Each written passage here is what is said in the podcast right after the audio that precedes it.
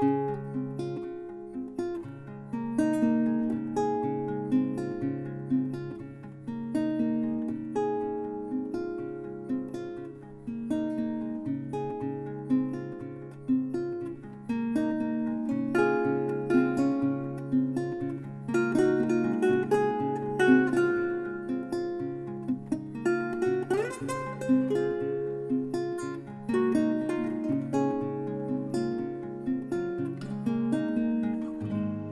had no idea that the word person had its origin in the theater.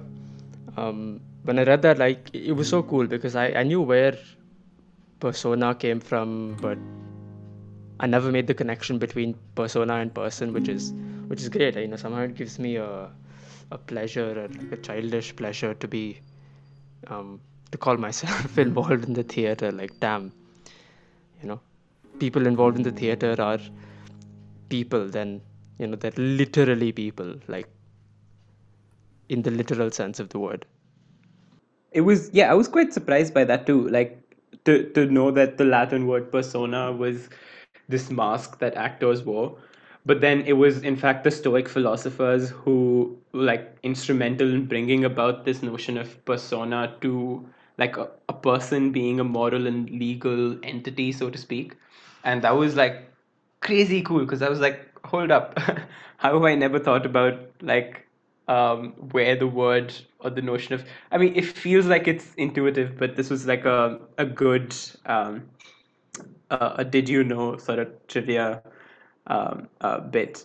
And strangely enough, this wasn't the only surprising thing that this paper brought up. Like, I feel like this paper was full of surprises, and, and the biggest one being that um, when I looked at the title of the paper, which is Are Non Human Animals Persons? A Process Theistic Response, um, I was kind of already um, um, intrigued by the word theistic, and I say intrigued in a positive manner, but I was more uh, hmm because I, I figured a theistic response would be very um, um, not positive for a for a lack of better words in a notion of or a concept of personhood that it would be um, pretty um, or it would be based on the notion of God, or it would be very anthropocent.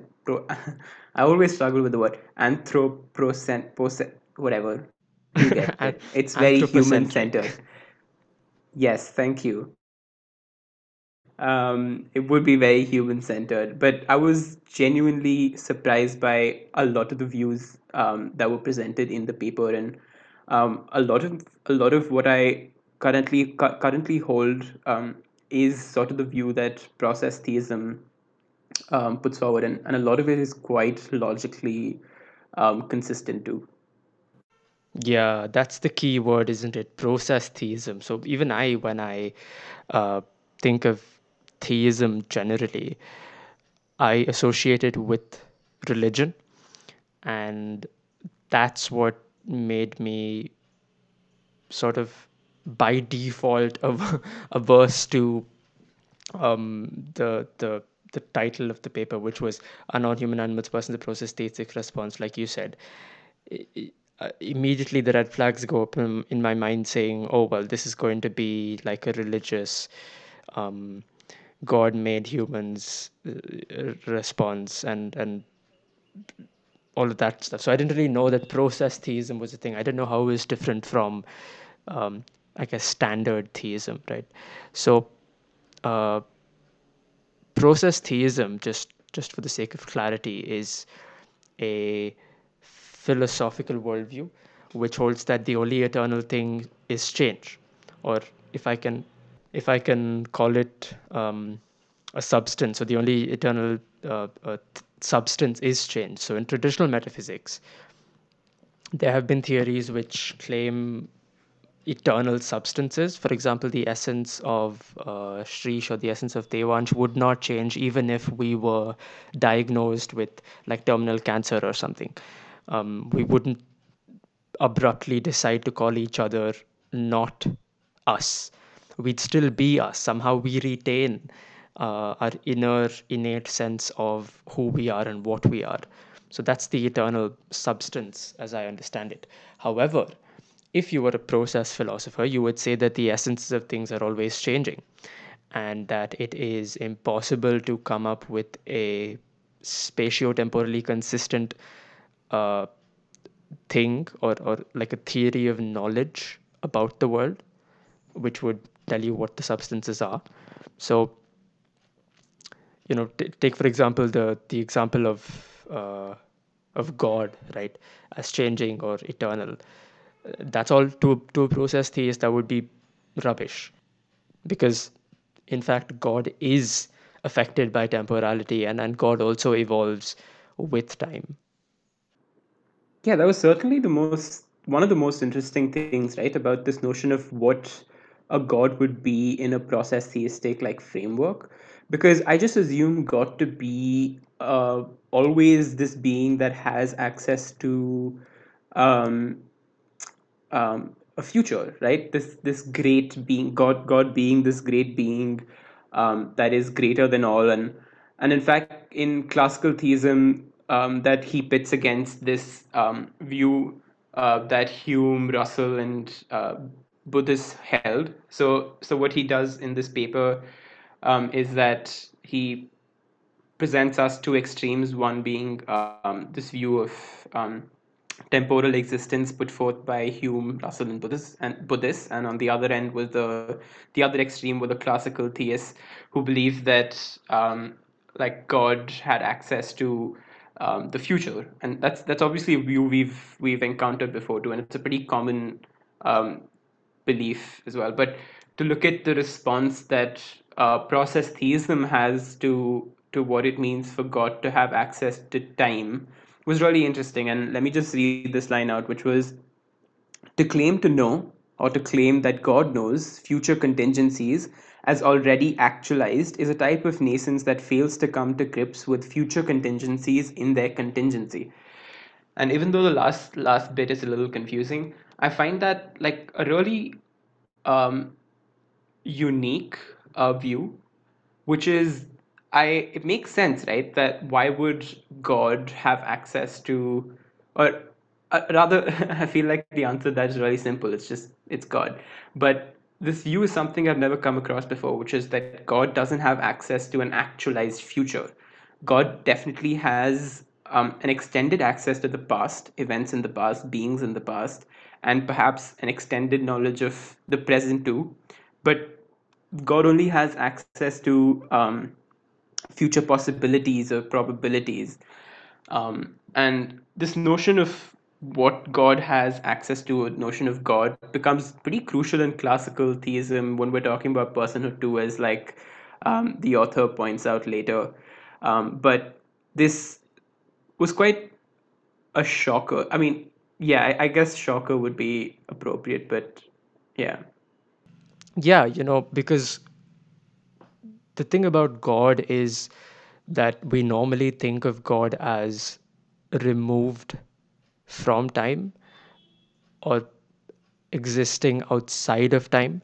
So the question is whether God experiences the flow of time but does not get affected by it, or whether God shapes time or creates time in some ways. But and and what I'm leading to with this is if God had access to uh, a future as actualized and as already realized, then it would not. I mean, wouldn't it mean that it is always now? It is as in everything is happening at the same time. Like it is always, always. Does that make sense? Say that again.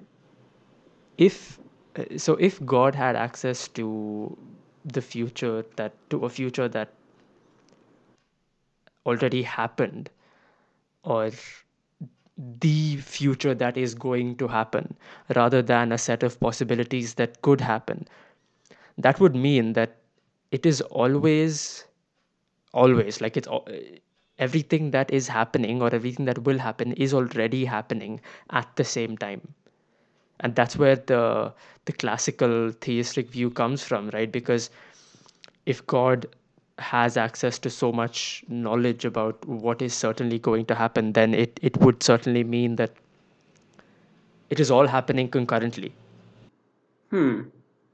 I've never really thought about that, but I'm not able to picture why the temporal element of events taking place would be lost if something is determined. Uh, even in the universe of God having actualized access to actualize an actualized future, why would it be the case that everything, all events would happen simultaneously, everything, events in time would happen um, in one moment, so to speak, if I hope I'm understanding you correct, as compared to like a linear progression of events based on a past, present, and a future. Oh, I'm saying that because um, if we consider the future as determined, then then we're really dissolving the boundaries of what an event is, right? So if the future is determined, then it would certainly mean that every event that precedes it or every event that is a cause of the determined future will happen as well.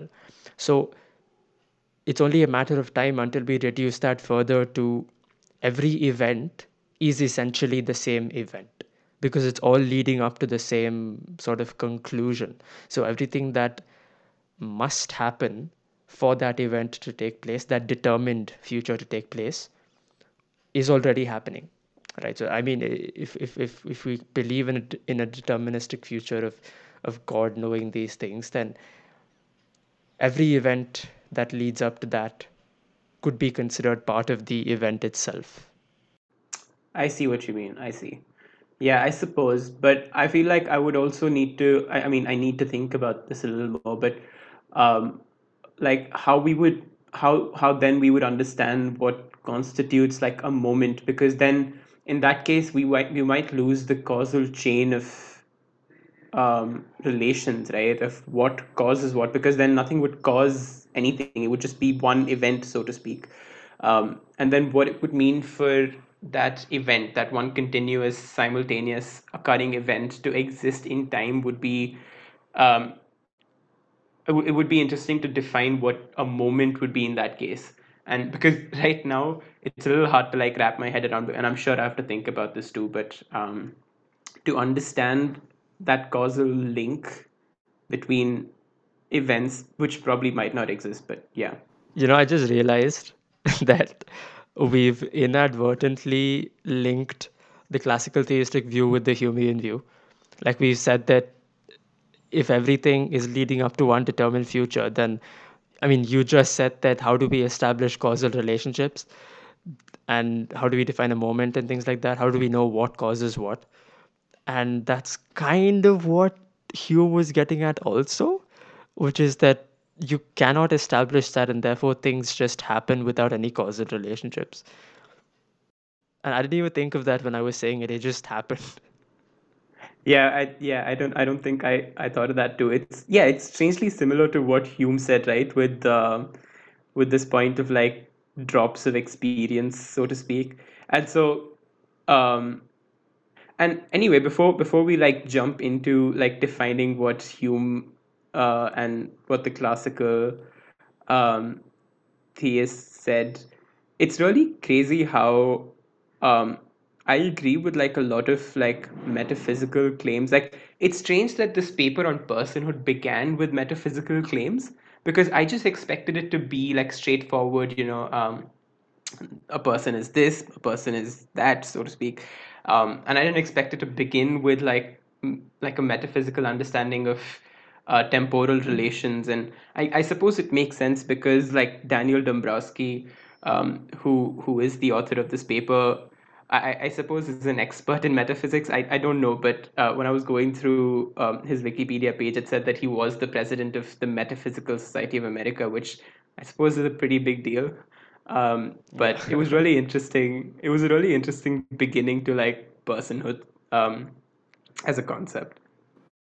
Yeah, I had no idea that was the thing, by the way. And I mean, he, I think he, it's pretty safe to call him an expert. Um, but yeah, the the fact that it's more metaphysical than say uh, ethical or, or logical or whatever is is quite surprising because I've never even the previous paper that we read um, about personhood, the one about abortion, it's it's not as grounded in metaphysics as this one. I mean, sure, it does have a few elements of it when you think of what it means to be X or Y, but uh, it was mainly based on um, like a real world sort of materialist view of uh, fetuses and and and you know it, it's a it's a paper about abortion after all but this one its metaphysical tendency made me realize a lot of things that that I hadn't realized before, like some arguments that it presents about how we define a person. Okay, so basically, this this paper is also about personhood. It's primarily about personhood, about whether non-human animals are people or persons rather, uh, and a lot of the ideas presented, I had to agree with. They were quite, um, they were really convincing and he writes really convincingly so at, at first glance it might seem like um, well where is this paper going? What is what's happening? And why is he bringing in all of these classical theistic views and the these uh, Humean views and all of that? But but eventually it builds up to his process theistic understanding of a person which just makes so much sense. Yeah. Yeah. The, the way it actually ties in together is really interesting. So, what he explains is Hume, Russell, and the Buddhist view is that our present experience, this momentary drop of experiences, and I really like that phrase. It's such a, I don't know, it's very poetic. But this, these, it uh, is, this stance, yeah, I agree. Yeah. Right. yeah. yeah. There's um, just also so, before you continue, there's this one line also that I really liked about drops of experience. The drops of experience in the present are not causally connected to what came before or to what might come after. Hence, there is insufficient temporal or causal connectedness in this view to glue together a person. Like it's it's just so well written, dude. that was exactly the line I was just gonna read and that that explains this notion of like this view like this view so well that we don't have any causal connectedness with the past or with the future um, and it becomes really hard then to piece together what it means to be a person because we don't have insufficient um, we, we don't have sufficient causal connectedness in every moment and that's really interesting interesting and i feel like um, i've experienced i've, I've um, been introduced to a little bit of like Buddhist idealism and um, their, their conception of a non-soul. Uh, but I haven't ever experienced you, a lot. Yeah, could of... you could you just tell us what that is a little bit because I haven't really. I mean, I've read a little bit of Buddhist philosophy, but not. I don't know what you mean by the non-soul. Yeah, so so Buddhists are of the view that um, we don't really have we we as people are illusions, so to speak, and so if we want to um, uh, leave uh, the cycle of suffering, it doesn't make sense to believe that our objects of desire are illusions, but it makes more logical sense to believe that we as people are logical, are, are actual illusions. And so, what they hold, in fact, is that we're what the Buddhists hold is that we're streams of consciousness, um, and um, that's essentially their view. It's that there is and and that's their view of non-soul. I know I could do a better job of it, but I need to also brush up a little bit on um, their exact view. But that's essentially what it is, and uh, maybe in, in another episode, one when we we could like look at this view, and I could by that time uh, do a little do, do a better job of explaining the view in more detail. But and so what they hold, what the Buddhists hold essentially is that um, we're streams of consciousness um, as compared to um, like beings who exist in um, continued existence like we have a continued existence um, it's it's that in every moment we're a different uh, entity so to speak. Nothing about um, what i am right now stays exactly the same in the next moment. All that are left behind are traces or um, or something traces of memory of karma of um, of um, well, for now, memory and karma, for example, those are the traces that join or or have um, can be used to explain how karma, for example, um, can be linked to this one momentary moment of existence that is me right now to the next moment, which is completely different from me. It's it's another entity, so to speak. Um, and so this this also sort of ties in with their uh, idealist uh, view, which is that things don't exist um, outside of our mind. That nothing that we see outside is real. All we all that we we perceive are objects or, or images of uh, that are in our mind. Um, and this is quite an extreme view of like um, of objects existing but it's really it's, quite interesting. And i and i hope i i can do a better job of explaining it. Uh, and maybe we can talk about this too and by then i can i would have brushed up a little more on the view. Um, but it's really it's, it's quite fascinating to think about how people exist or persons can exist especially and so this this notion of traces sort of makes sense in um, how we can have uh, a continued uh, not a continued existence but at least some semblance of continuation of how we can be linked to our memories and our past. Um, but yeah I'm, I'm quite interested in knowing like hume's and russell's um, sort of view on why we're drops of experiences alone. Yeah, I think that can be connected a little bit to what Hume believes about, um, I guess, causality in general, because uh, it might help to think of it in, in, in terms of Hume's theory of constant conjunction, I think it's called. So, two events that happen that, that we say are causally linked just happen to occur at the same time at all times. So when I uh, say when I uh, I don't know when I tip a glass of water over, the water spills. So I would think from a Humean perspective that the water spilling and me tipping the glass over are causally connected.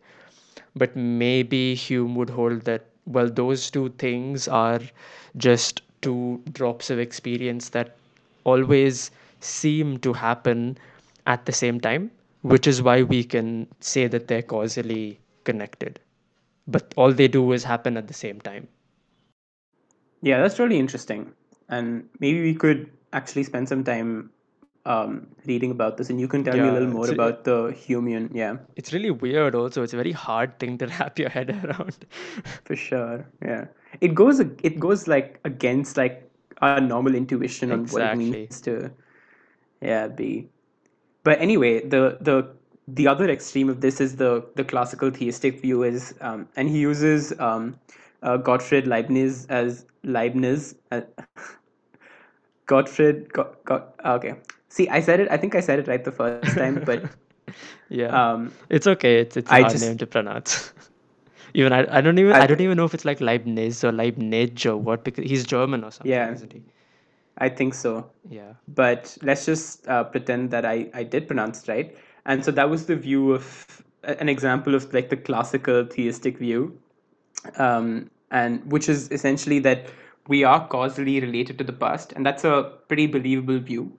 But also that the future is or yeah I, so so the chain of events is the future um causes our present right now which is a little strange to think about so it makes sense that the past causes the the present but it's a little strange to think that the future also causes the the present but this makes sense in a classical theistic framework because there is an actualized determined future because god exists and within this future um, and I'm, I'm quoting um, Dombrowski here.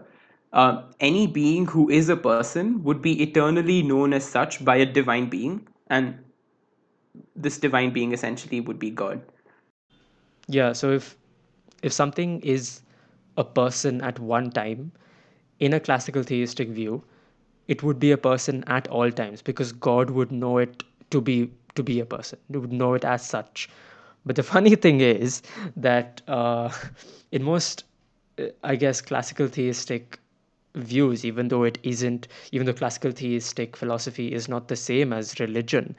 Um, a lot of classical theism did influence the Abrahamic religions and uh, vice versa. So, um, in most Abrahamic religions, people would hold that God made humans in uh, quote unquote his image. Uh, so so it's it's both uh, supporting and contradicting itself by saying that if something is a person, then it is always a person. So I, I see two possibilities arising out of that, right? Classical theism cannot evolve. It cannot ever hold that non-human animals are people, or it can, but that would mean reimagining the notion of um, God or time or something like that. But I, I think it's it's it's that classical theistic philosophy would have to be consistent, like temporally. Yeah, and I really like this this later bit in the paper, and we'll we'll we'll eventually get to where, um, like, uh, Dombrowski explains how the classical theistic view can't accommodate um, non-human animals as persons because of this notion of humans being created in the image of in, in the image of God, and that's really that's really interesting and um, qu- quite fantastic. But um, this example that he shares, I found really like helpful in imagining um, these two extremes, which was this example of a door hinge. So I'll just read that out. Suppose a carpenter were to insist that if hinges on one side of a door are good, hinges on both sides would be better. So he hangs the door by hinging it on both sides, and then it appears that the hinges cannot function, so that the door is not a door, but a wall. We'll fix that, says another carpenter, and removes all the hinges. So now the door is again not a door, but a board lying on the floor. This is how I see the famous controversy about internal and external relations um, and that was quite quite funny to be honest, and it, it kind of makes sense too. Um, which is that you've you've either got full external causality or none at all, um, and then you're just a floating moment, or I'm I'm just gonna say it again because I like saying it, a drop of existence. Um, yeah, it's a fun phrase to say. Drop of drop of experience, drop of existence. Um, yeah, I, I actually I thought when I was reading it that that was a pretty stupid example. Like that's a bad analogy to draw, but I just realized what it meant. Like after you read it, because uh, like a wall is continuous, it's it's it doesn't have any breaks in it. But then a plank on the floor is not continuous. Now I realize that's what it means. Like yeah, finally got it.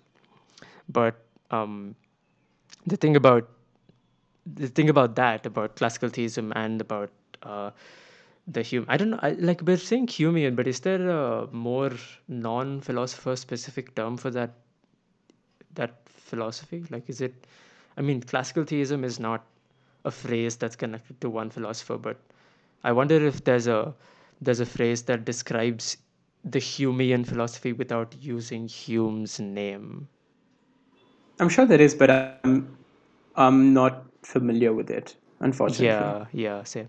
Anyway, so the, the the implications, I guess, of both the Humean and the classical theistic views on personhood uh, are are that they're both incompatible with personhood. So, like you said, the the in in in classical theism, one would believe that the person is divine, defined by divinity. That is, there is an essential substance to persons, and that substance always is. I mean, we've seen that idea countless times, right? In in early modern philosophers' writings, like um, I, I know Descartes was influenced highly by religion and things, but here the the problem is that non-human animals cannot be persons because of the divine connotations of human beings being fashioned in the image of God.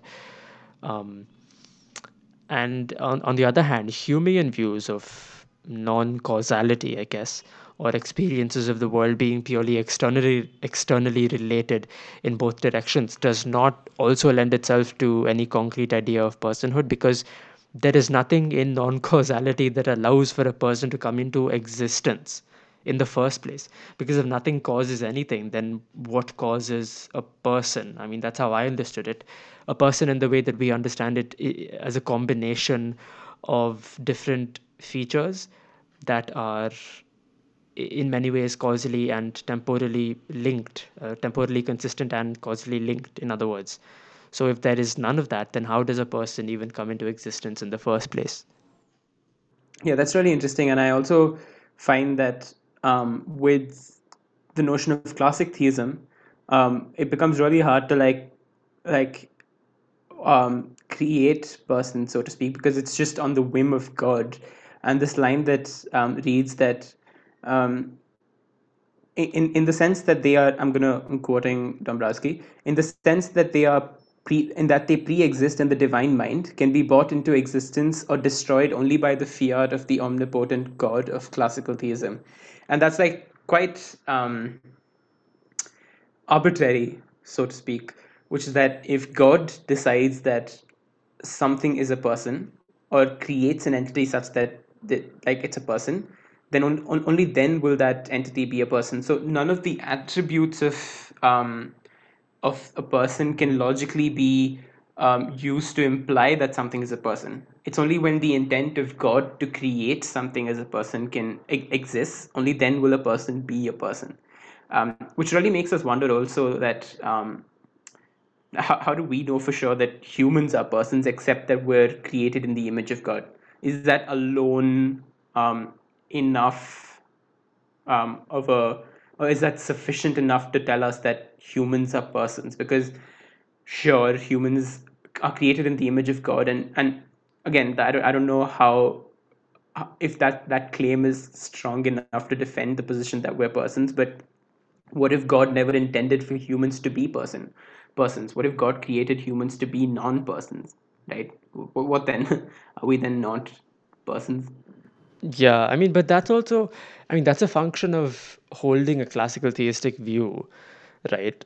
I, I mean, also, I'm taking for granted the fact that we as humans uh, in our linguistic cultures came up with the term person. Uh, That's, let's just take that for granted right now.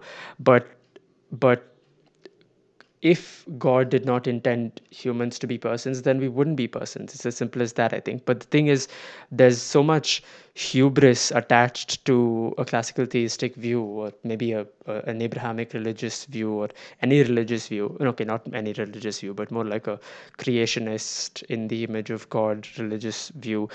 There's so much hubris attached to that that humans could never be anything but persons. What do you mean?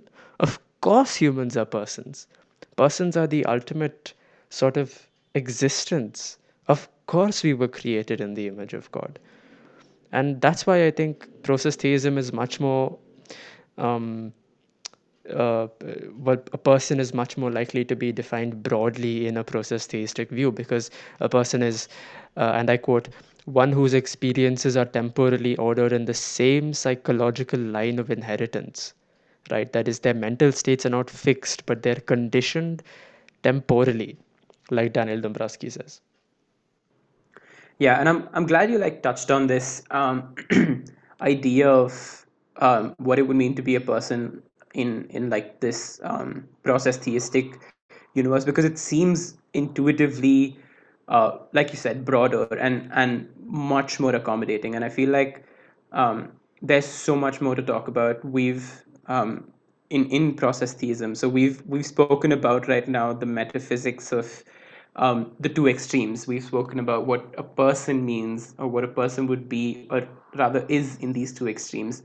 And um, I think that this would be a great place to stop. And um, in, in our next episode, we could, um, not we could, we will begin by um, talking about the metaphysics of process theism, what it would mean for temporal existence, and then also talk about this really fantastic, according to me, view of what a person is and how accommodating it is of persons um, in the next episode.